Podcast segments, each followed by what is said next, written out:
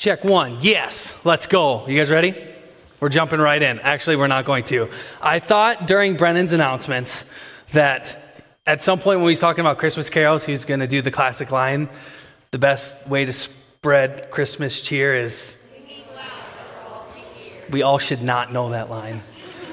Just kidding. Elf is probably the greatest Christmas movie ever. Maybe? I don't know. Why is everyone laughing? Why is everyone giggling? What happened? Okay, good. Thank you. Confirmation. We are in the last week of our Learn to Live series, looking at the life of Elijah, looking at what it looks like to live in a culture that seems anti God or anti Jesus, anti faith, anti religion. And as we look at the life of Elijah, he had a lot of same things going on in his culture. He had a king who was the king of the Israelites that was against him. The king's wife, Jezebel, brought in idols and Baal worship. And so we've read these stories over the last four weeks of these one incredible moves of God that we've seen God do through Elijah, through his obedience, through him just being humble and bold. We've looked at the life of Elijah when certain things didn't go a certain way, and how when our expectations don't meet our reality, we can get into a state, into a season of not really understanding what's going on, of asking the question, why a ton? And in those moments, how God provides simply for us. We looked last week at what it looks like to just recognize God's voice, the reality that we all have the ability and opportunity to recognize God's voice because He's speaking, desiring for us to hear from Him daily, hour by hour, minute by minute, second by second. He is speaking, He is moving, He is wanting to do something in our life. What we're going to end with is we're going to look at kind of the end of Elijah's story in Scripture in, in 1 Kings, and we're going to go into 2 Kings. And we're going to look at his predecessor as well, a guy by the name of Elisha. And their names are way too similar. I don't know what was happening. I don't know if it was like the Oasis situation where you just had to have like a similar sounding name to get the job because the previous pastor is Ben and I'm Ben. That's the joke. but we have this man named Elijah and the guy that God has called next is Elisha. And so, right now, warning, I'm probably going to intermix these names somehow. And so, I apologize. We're going to get it through together. Amen? Nothing. Oh, man. We're to have to, everyone's to have stand do jumping jacks here. I know it's, it's finals week. I love you guys for being here. And I legitimately am excited for what we have tonight. What we're to get into is the simple question, kind of this question of why are we here? Think of the first time that you like really thought of that question or even were asked. Because there are different moments of my life when I was asked the question, why am I here? And my response was different. So in elementary school, when I got asked why I was here, I'd say my parents dropped me off and they told me I had to go to school even though I don't like it. Or even when I was in high school, why are you here? My parents are making me go to school. I blamed a lot on my parents. And then all of a sudden I get close to graduating and in my household, it wasn't so much what was the next step. And as you're getting ready to go to college, and you apply to college, you got accepted, it wasn't okay. Me thinking through, okay, why am I here on this earth? Or what's my purpose? Or what is going on? It was in that moment, how can I survive the next couple weeks, graduate, and leave this town? And then I got to Brookings, was in Pierson Hall, had an undeclared major for a really long time because I didn't know what I wanted to do with my life. And all of a sudden, the question, why am I here, really started to kind of rotate in my mind. And I didn't know how to answer it. And especially in my first semester as a freshman at SDSU, I didn't know Jesus. I was lost and lonely, broken, hopeless, and depressed.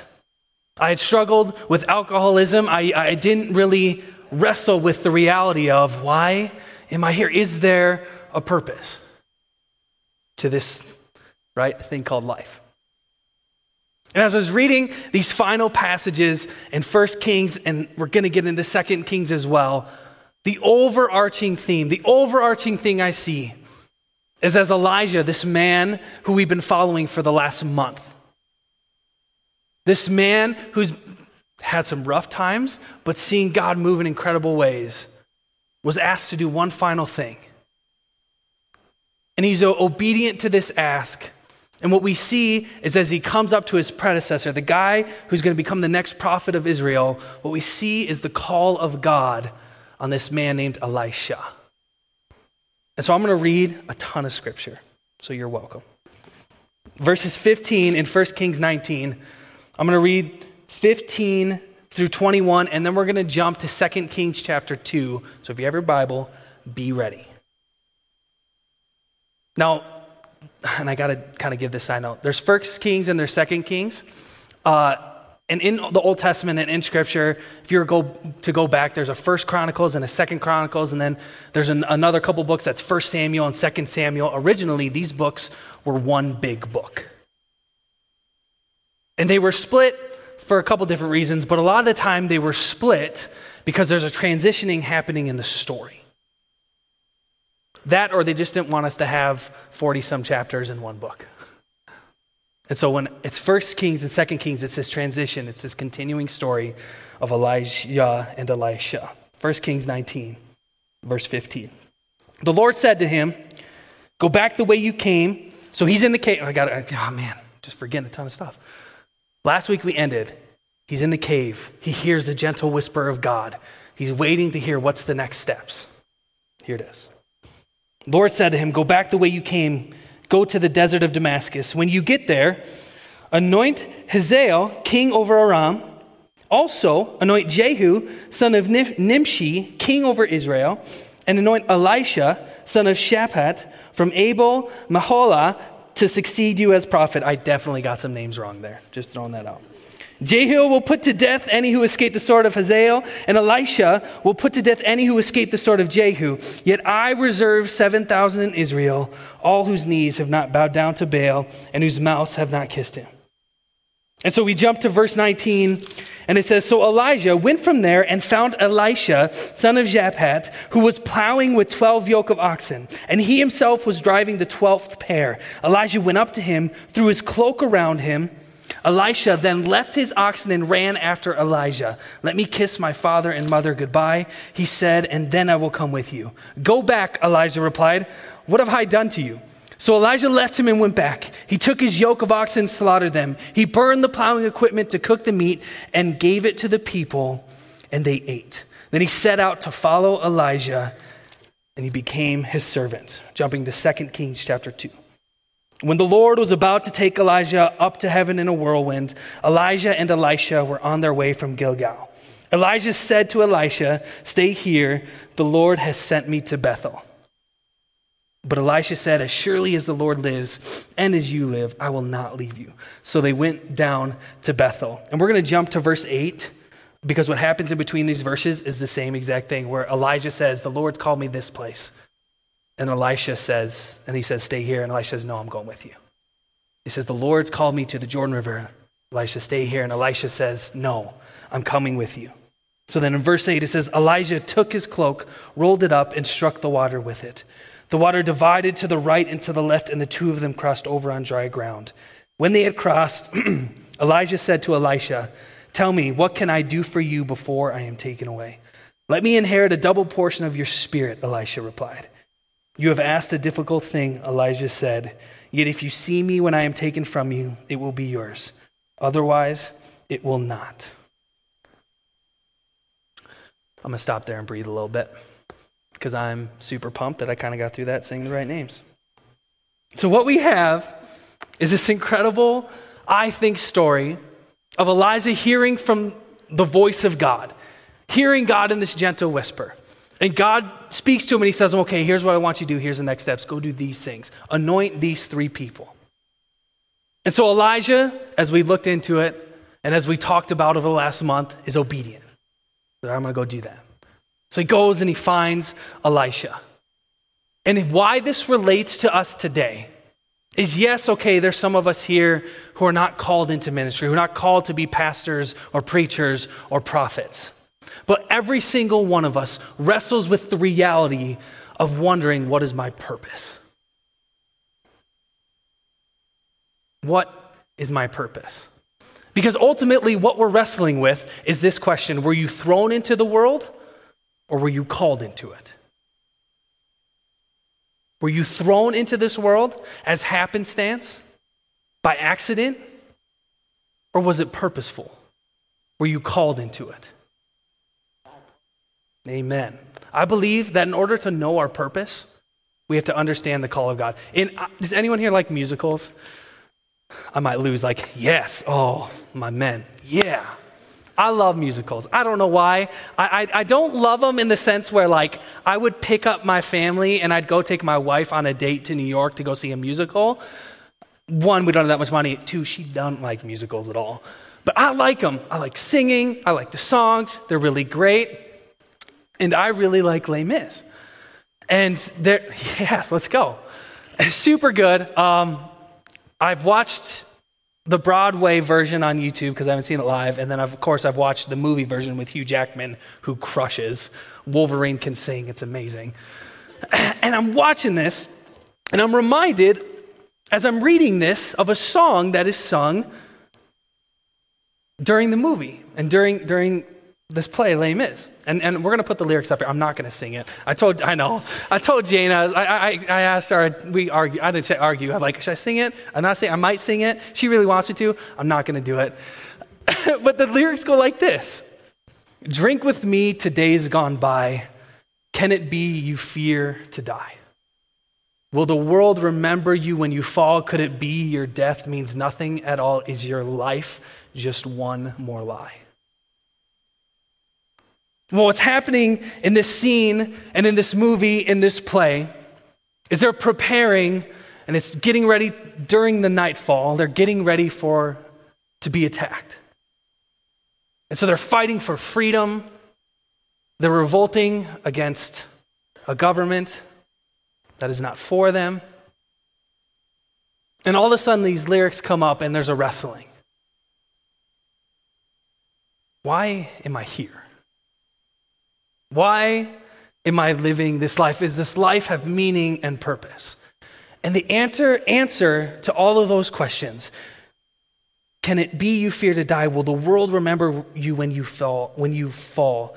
Could it be your death means nothing? Is your life just one more lie? If there's not a creator, if there is not a God who has called us into this world, if we were just thrown into it by accident, the answer to those questions is yes to yes to your death will mean nothing. Yes to you will not be remembered over an extended period of time. If there's no creator, there's no purpose. And now there's a lot of people who who would call themselves atheists or agnostics who don't have a relationship with God that would argue their life does have purpose. And there's a lot of people who are atheists who have done some actually really kind of cool things in this world. But we, when we look at the scope of eternity, when we look at the reality of us being created and why we're here, if we don't look to the Creator, if we don't look to the Father, if we don't look to God, who has called us into this world and not thrown us into this world, I don't think we can have true, fulfilling purpose. Each and every one of us has a need of a call. And I think we get to the point where Elisha, as Elijah comes to him and throws a cloak on him, recognizes this need. So, my first point is this we have a requirement of the call. There's a requirement of a call into existence, of a call into something in order to understand our purpose. We have this need within us, a need of a call in our life if we're going to have purpose. In order to understand the purpose of God in our life, we have to understand the call of God in our life. And I'm repeating it for a reason because I think we wrestle too much with the idea of purpose and we forget the reality that we're called into an existence that is real and good and powerful. In verse 19 of, of what we just read says So Elijah went from there and he found Elisha, son of Shaphat. He was plowing with 12 yoke of oxen, and he himself was on the last pair, the 12th pair. So Elijah went up to him and threw his cloak around him. What we can gather from this is that Elisha is a rich man. In order to own 12 oxen in this day, constitutes wealth. It means more than likely that you have substance and more than enough. Elisha was well off. He was most likely comfortable. And the reason that we know that he owned them is because it says he was driving the last pair. And so Elisha is just going in his life. He's a farmer, and that's not bad. He's doing the work that was passed down from him. And Elijah, who's been spoken of by God, is looking for Elisha, somehow knows it's him in the field. Jeff, can you come here for a second? I'm gonna, we're going to have some fun real quick. Can you do your, you can come on up. Come on up. Welcome to the stage. This is Jeff. Can we give a hand, hand round of Jeff? Here's what I want you to do. Can you give me your best impersonation of plowing a field? Plowing? Yes. You have two, two oxen in front of you. They're together, and you're just like leading them down a field. So here's what's happening. This is to be beautiful. That's beautiful. So Elisha's driving along, and he's on this road, and he knows he's looking for Elisha. It's beautiful. And somehow he recognizes that this young man is Elisha. And he gets off of his chariot, he gets off of his whatever, and he goes and he runs through the field, off the road, and he finds him, and he throws this cloak on him, and then he walks away. What is your reaction if something. You wonder if this is what Elisha did. I wonder this. This is this scene. This is what's. Can we give a round of applause for Jeff? This is beautiful. so good. That's the scene. That's what's happening. This poor man, young man, rich man, comfortable, well off man is plowing along beautifully, I might add, by the way. and this weird, strange, probably smelly old guy, because he's been running for years away from being killed, with this old nasty cloak that tells people he's a prophet and throws it on him.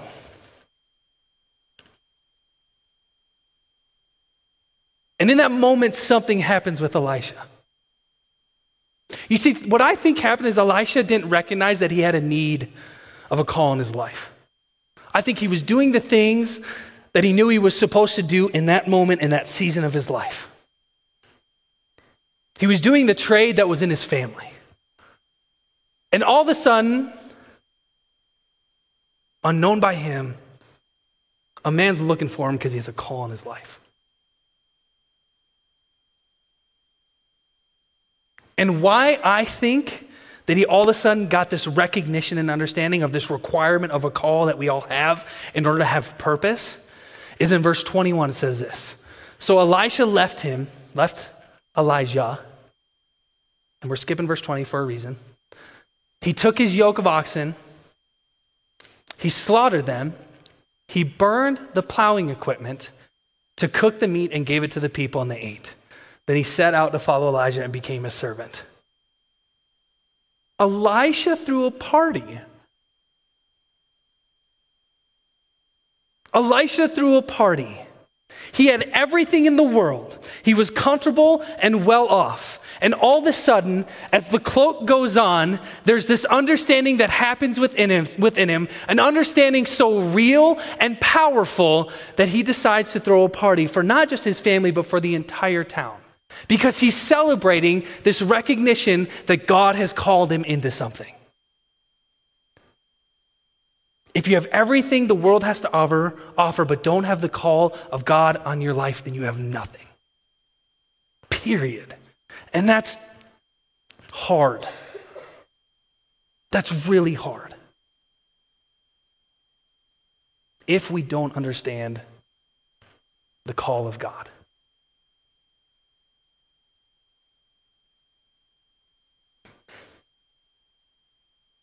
Do you understand the call of God? If not, that's okay because we're going to talk about it. Second, second point is this that not only is a requirement of the call, there's a need within us, but there's a reality of the call. There's something that's happening in the story that Elijah does and says that gives us indication of the realness of the call of God. And what we're going to talk about then after that, after I speak on what he says and what that means, is there are two aspects of the reality of the call of God. In verse 20, so we're going to go to it. I know we skipped it. We'll go to it. It says, Elisha then left his oxen and ran after Elijah. Let me kiss my father and mother goodbye. Side note, Does anyone still here as a young adult kiss their mom or dad? We got a couple hands. Okay, this is not weird. I'm just going to encourage you right now. For some reason, the Gietzen family, okay, my last name's Gietzen. The Gietzen family are Germans. We, I think all of us were created and wired with the love language of, of touch. And so, like, I have to tell the story. My grandpa, oh, it's so good. My grandpa, who's, who's not alive anymore, uh, loved just to kiss everyone. And it wasn't weird. Like, for me, it wasn't weird because I was used to it. But I'd see him, and it'd been a long time since I'd seen him because we didn't live close. When I'd see him, we'd go up to him, and he'd kiss me on the cheek, and he'd hold me, and he'd hug me, and he's beautiful, and he's great, and he's affectionate. And I was wired and, and I think created with the love language of, of physical touch. And so for me, it was fine. My wife, on the other hand, was not wired or created that way. And the first time she met my grandpa, he got a little senile, older in age but he kissed her right on the lips. yes. No, it happened. You ask her about it one time. So for me, I'm seeing this like this is normal. This is what the Gietzen family does. We kiss each other. It's a greeting. It's this is not weird in other parts of the world, by the way. But we're all Norwegian and Scandinavian and weird about feelings. I have no idea why I shared this story. I really don't. I just it came literally the image of my grandpa kissing my wife popped into my head. It's like I gotta share this story. But he lived so for him and this for Elisha, this is important for him. I want to go say bye to my mom and dad. the image is still there. Sorry. Uh, let me go say bye. Sorry. I'm lost. You might have to come finish, Brandon. Let me go say bye. Can you throw that verse up one more time? I, got, I need it. he said, and then I will come with you. I'll come and, and, and say yes to this call of God, to, to following you, to being your apprentice. And Elijah replied, What have I done to you? He says, Go back. What have I done to you? And when I first read this a couple years ago, when I like first heard this, I was like, I think Elijah's like mad at Elisha because Elisha doesn't understand what just happened. But what's really going on here when he says, What have I done to you? It's this recognition like, listen, go do what you think you have to do. I didn't call you. He's saying, he's saying, I didn't want you. I'm not the one who is taking you from this place. I'm not the one who's going to say yes or no to you to go say bye to your parents. God is calling you. What Elijah is saying in that moment is the call of God is something that comes to us. It's not made up. It's real. There's a reality to it. Have you had this moment? Where it's become so evident and clear that God is calling you into something bigger and greater than yourself or than anything you could ever imagine. All throughout Scripture, we see God calling, not just people, specifically individuals, but all people. All, especially in the New Testament, followers of Jesus. Jesus comes in and starts calling people into repentance, saying, calling people, saying, turn, turn from your way of life, of living for yourself, and turn towards God. In the New Testament, it talks of as we're followers of Jesus, says, I've called you from darkness into light. Ephesians 2:10, I think, is one of my favorite ideas of this. It says, For we are God's masterpiece. He has created us anew in Christ Jesus so we can do the good things He planned for us long ago. Leave this scripture up for a while. There's two aspects of the reality of God's call. And I think Ephesians speaks into both aspects. And I think we see both played out in this scripture, in this passage with Elijah and Elisha. You're God's masterpiece his workmanship, his handiwork. This word in the Greek, the New Testament was written in Greek. This word, masterpiece, is poema, where we get our word poem. He's saying, You, as God's children, as followers of Jesus, are his artwork and he is the artist. So be that. Live as God's masterpiece. For he has created you anew in Jesus so you can do the good things he planned for you long ago. Two aspects of God's call, of the reality of God's call. One, God calls us first to be something. Two, and then he calls us to do something. Real quick on those. God calls you to be something. This is speaking of identity. This is speaking of relationship. This is God inviting you into his family. This is God, as He sent His Son Jesus down, and as you give your life to Jesus, is calling you as a son or a daughter of the Creator of the world. You are His masterpiece. Two, God calls us to do something.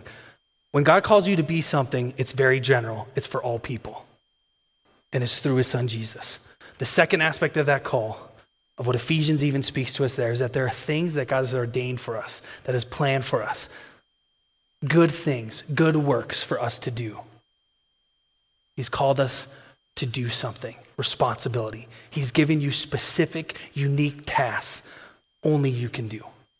There's a specific purpose, plan, and people that only you have the ability to bring the kingdom of God to.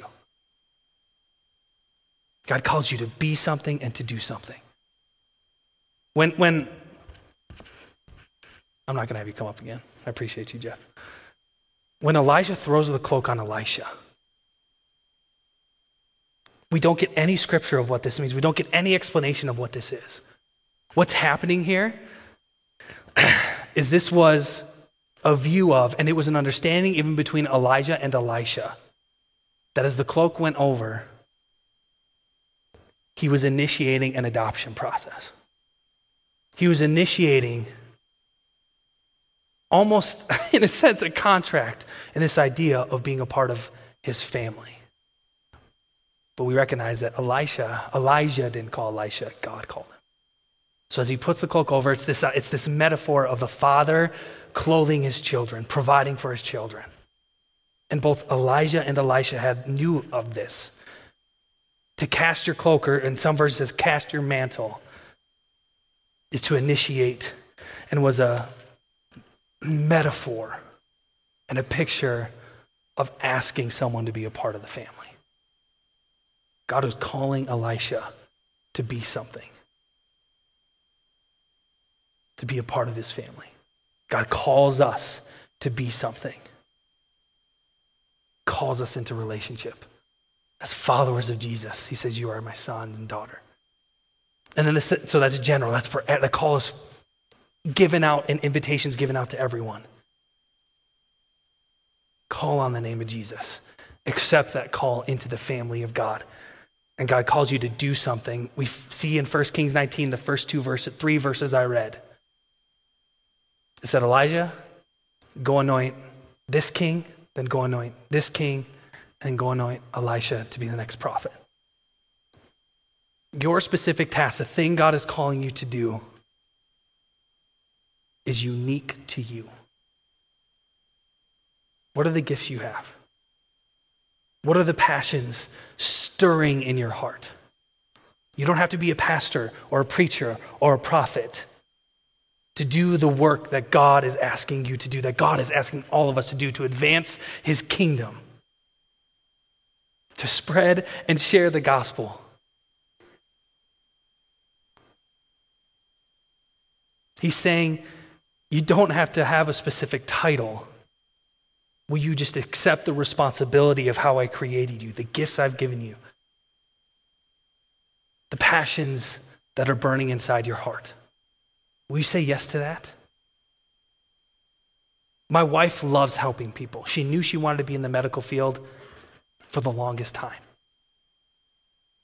She's able to still do the things God is asking her to do working in a public clinic as a PA. There are teachers I know who love Jesus. And yes, they are bound sometimes by certain laws. But in moments where God brings about a situation for them to pray for a student or to talk about Jesus, she accepts that responsibility and does it and isn't afraid. There are business owners, farmers, students who accept the call of God on their life because they've been created in a unique, amazing way. That they're in a specific place that they're in right now to advance the kingdom of God, to help people know Him. I'm going to have the team come up. And we're going to talk about okay, what does this mean? What's the response to the call? How should you pray tonight? What does this look like? There's going to be three things that are going to get put up on the screen. Three things that I want you to pray through. Three things that I believe Elisha did that we can do. Accept the call. If you haven't given your life to Jesus, if, if tonight was the first night of an understanding that God has invited you into relationship and it happens through his son Jesus, accept that call of being. Accept that call into relationship. If you've never accepted the call of doing something, the call of responsibility, of this recognition that God has gifted you, has put desires and passions in your heart, has ordained before you were even born good things for you to do in His name and for His glory, accept that call tonight.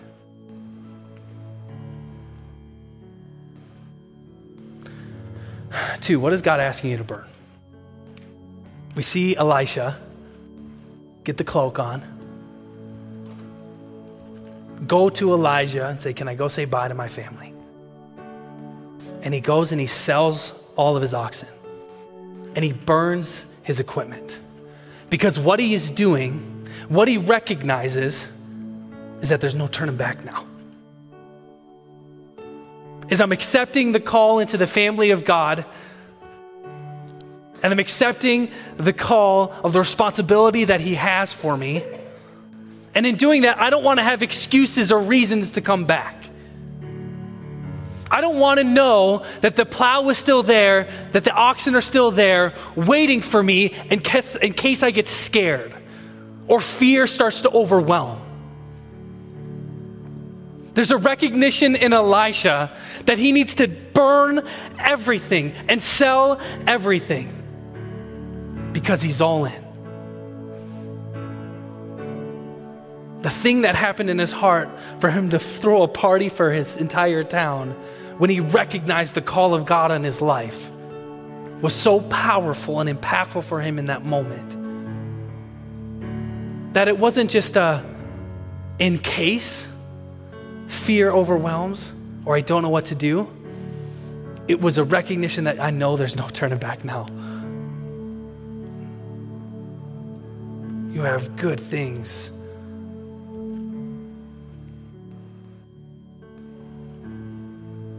good things for me, God. And he knew that. So, what is God asking you to burn, to get rid of, to kill, to, to completely sacrifice and let go of? And finally, on this idea of accepting the call of doing, of responsibility, God has gifted you. He's given you passions. If you don't know, ask Him to reveal those to you. Write them down.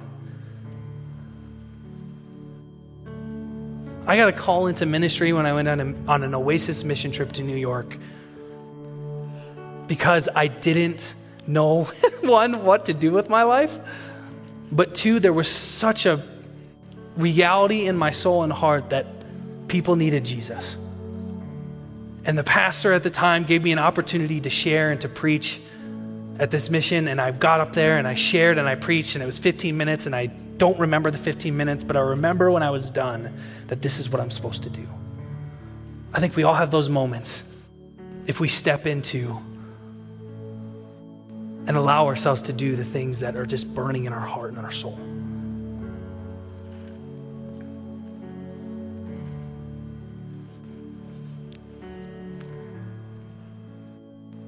Don't be afraid to say yes. A lot of times, the call of God, the purpose that God has laid out in your life, are when you recognize there's a hurt in the world and you use your passion and gifting that God's given you to meet that need. What are your gifts? What do you love to do? What are you passionate about? Father, we thank you for tonight. As we pray, I ask for just revelation. For people tonight who, who you've given a recognition in their life for them to burn something, to get rid of something, encourage them and help them know that the Holy Spirit who resides and lives in them empowers them, encourages them to let go of the things you're asking us to let go of.